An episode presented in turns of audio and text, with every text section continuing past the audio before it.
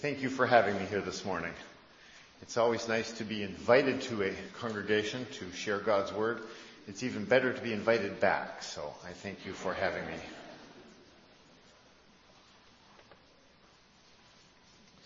As I have gotten to know your congregation just a little bit in the short time that I've been here, I've learned two things about you as a congregation. First is that you have a strong gift of hospitality. I have seen that uh, repeatedly from a variety of members of your congregation toward me, and I feel very welcome here, so I thank you for that. And I've also come to realize that you enjoy being together as a congregation, and I think that is to be commended. You enjoy spending to get time together with one another, and you, you enjoy each other's presence, so I, I acknowledge that. This morning we are going to look at Jonah chapter 2. It's on page 1434 in your Pew Bible if you'd like to follow along.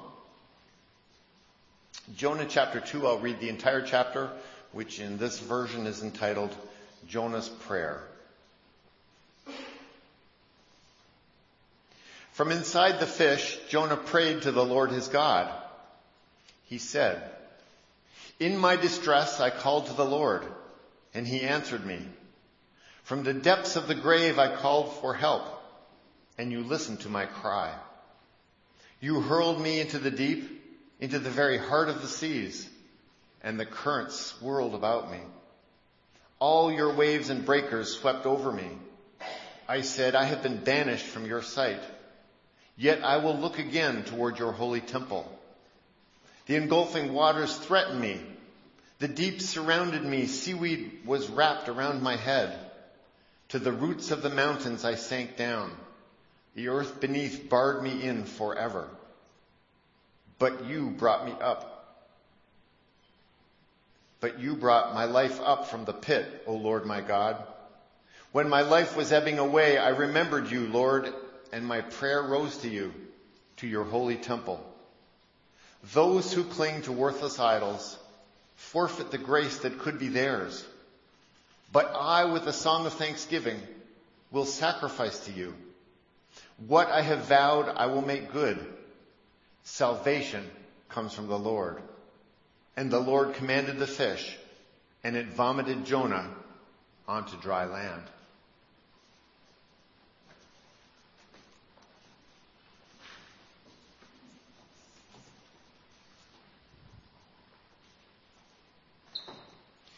We know very little about the writer of the book of Jonah. It may have been Jonah himself. More likely it was someone else. The story may have been passed down through generations in an oral tradition of parents sharing the story with their grand, with their children before somebody said, you know, this is good stuff. We need to write this down. But we do know two things about the writer of the book of Jonah. And the first was that the writer had a love for the book of Psalms.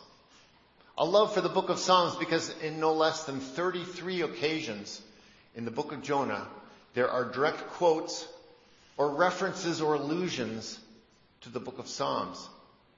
So if you have a favorite psalm, you may recognize a phrase or a section of the book of Jonah because the writer was so much in love with the book of Psalms that he told the story of Jonah very much using phraseology from the book of Psalms.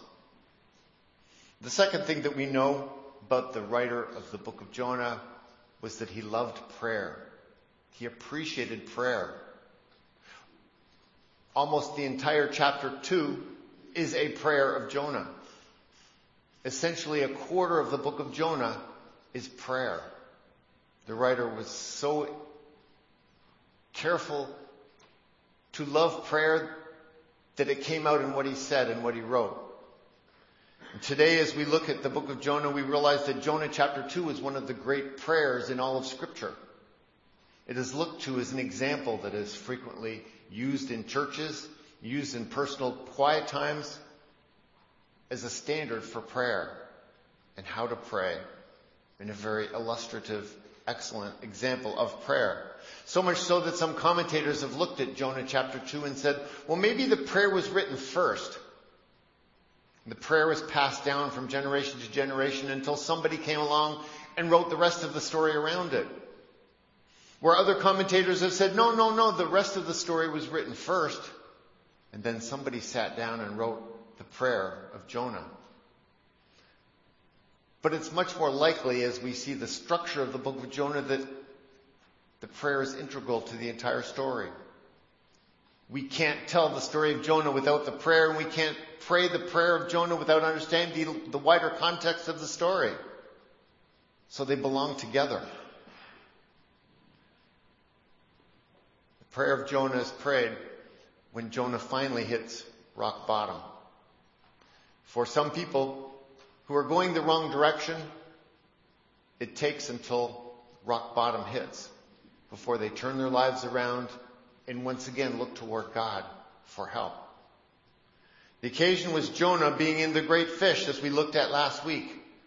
God called Jonah to go this way, but Jonah went that way. God called Jonah to rise up, to go up to Nineveh, but Jonah went down.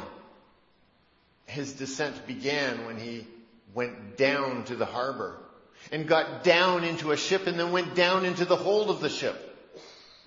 The down, downward spiral continued when God brought along a great storm on the ocean. And the boat was about to sink, and Jonah had to inform the sailors that the only way that they could survive was to take him and to throw him into the water. And Jonah's descent continued down into the water till he was swallowed by a great fish.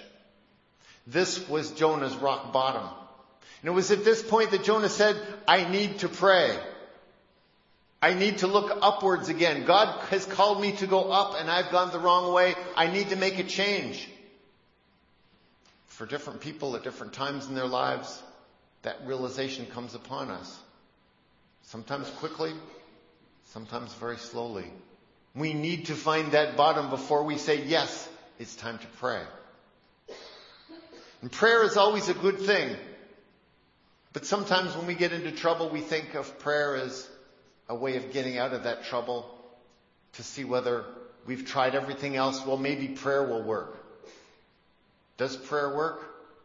If we're in this horrible situation and we want to get out of it, we try this, we try that, we try everything, and then we say, well, maybe prayer will help us prayer always works. Prayer always works, but it doesn't always work in the way that we want it to. When we pray, do we somehow make God love us more? No, God loves us already with a complete and total love. Prayer reminds us of that love, reminds us. Does prayer somehow give God charge of our world as though He's not in control? No, God is sovereign. But prayer reminds us that He is sovereign. Often, the best part of praying is what it does for us in reminding us. Does prayer work? Prayer always works, but not always the way we want it to. I learned that the hard way when I was in summer camp as a child. I went on a canoe trip with a, with my cabin mates and my counselor. I was about eight years of age and we were going along this pathway. We were portaging our canoes. We had canoed as far as we could in one direction and then we came to a stretch of land and to get to the next lake to continue the canoe trip, we had to carry all of our gear up over land. So the counselors took the canoes on their shoulders, moved the canoes, but it was up to us campers to put the backpacks on our backs and carry them from one lake to another. And I think I got the heaviest backpack and I'm sure it weighed more than I do, I did, my recollections anyways. And as I walked along this pathway, the weight of the backpack pressed down on my shoulders until it hurt. I wanted relief from the situation. And about halfway through the trip, I noticed, halfway through the pathway, I noticed my counselor coming back. Apparently he had completed his task of taking the canoe from one lake to another and was coming back. I thought, wonderful, my counselor's here. He's going to take this backpack from me. After all, he was my counselor, wasn't he? He was there to help me, wasn't he? I was thrilled that he was going to help me, and he did help me. He walked right past me and kept going. I thought, what kind of counselor is this? Only in retrospect that I'm able to realize that yes, as an eight year old boy, I needed the challenge of carrying that backpack, even when it hurt. My counselor answered my concerns by doing nothing, and it was the right thing for him to do. So sometimes when we cry out to God for relief,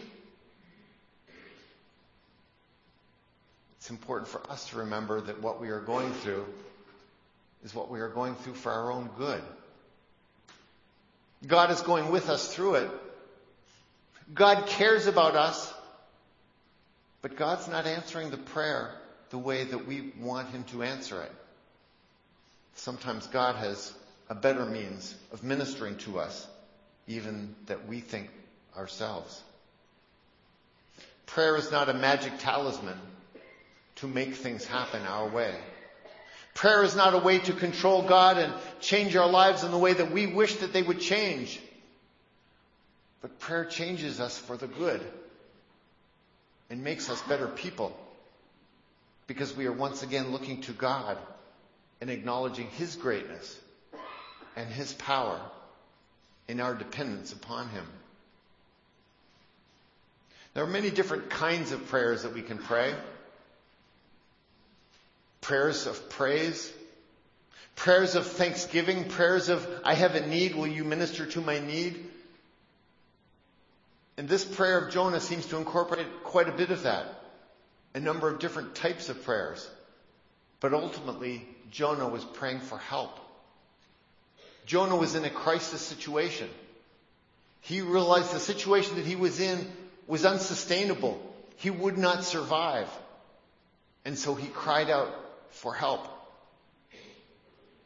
And the conclusion that he comes to, his great proclamation in his prayer, is that salvation comes from the Lord.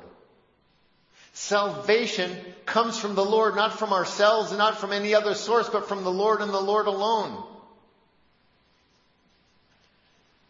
There are many pseudo gods in our lives that make false promises to us that promise to help us when we're in a difficult situation. And often we are tempted to follow one of these pseudo gods.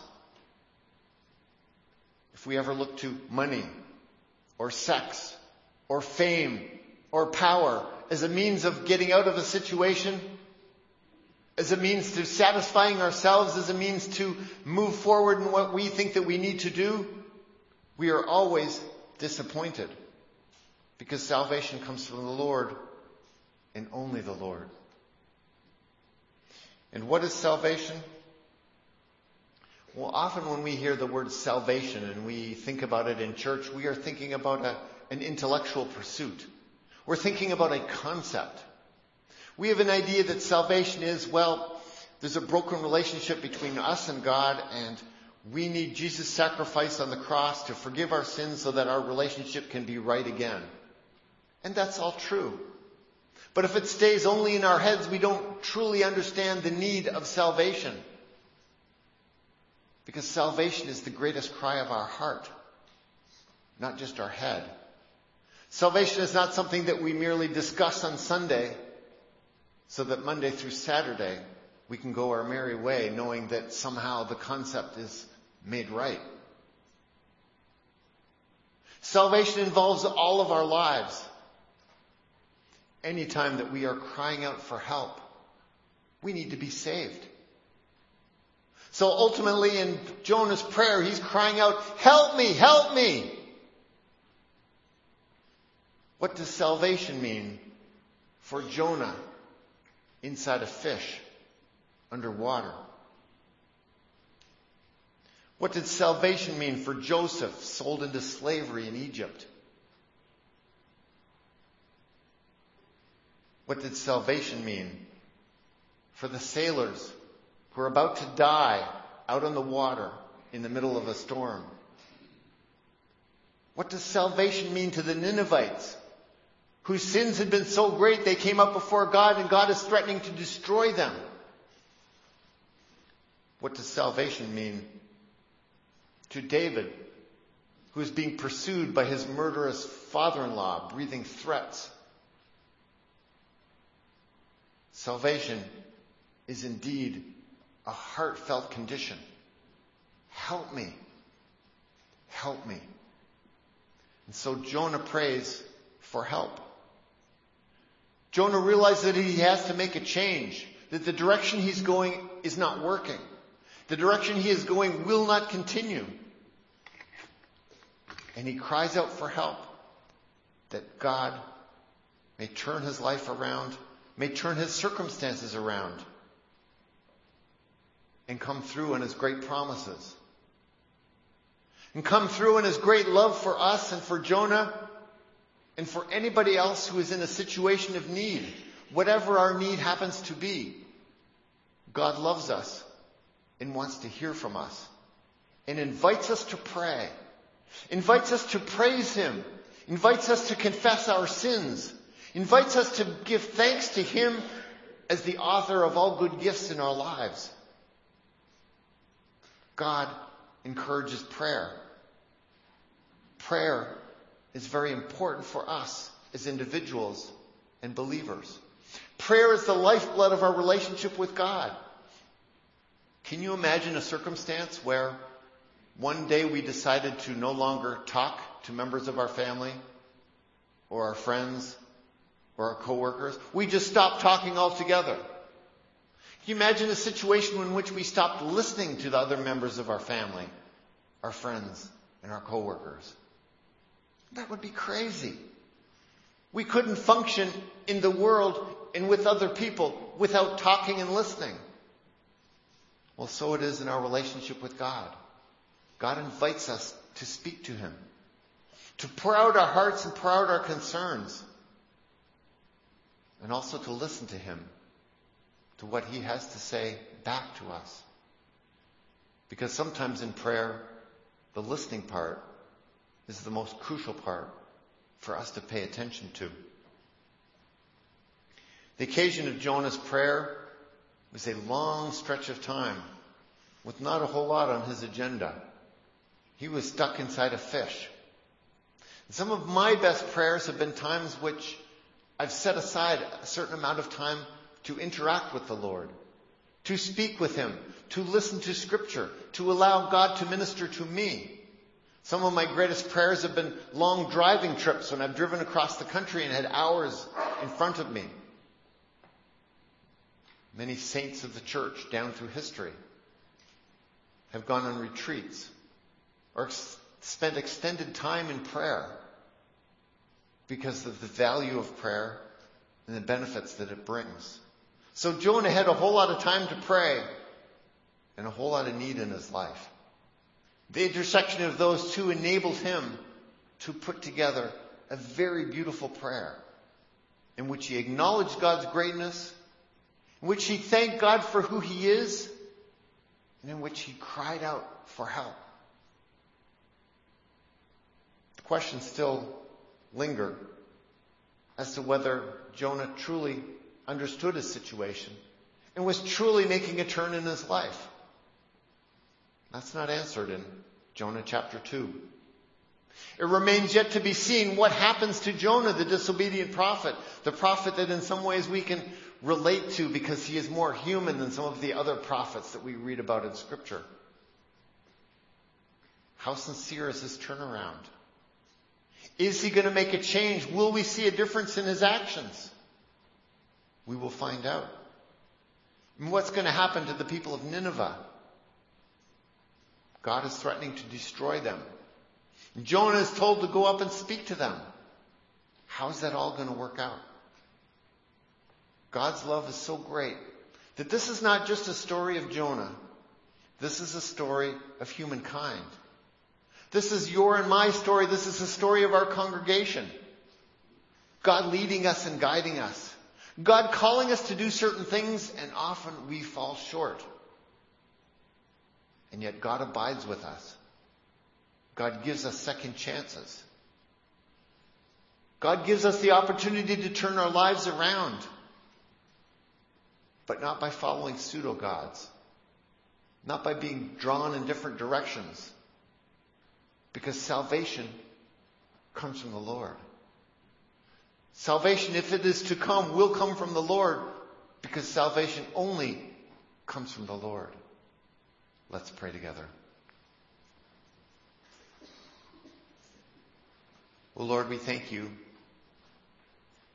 that you accept us as being human, that you know our faults and our weaknesses. We thank you that you continue to educate us, to help us to grow, to bring people and circumstances into our lives that change us, help us to mature in you. Thank you that we are better today than we were a year ago and that we will be better in the future than we are right now because of your grace. Help us to look to you for our strength and our salvation because salvation comes from you.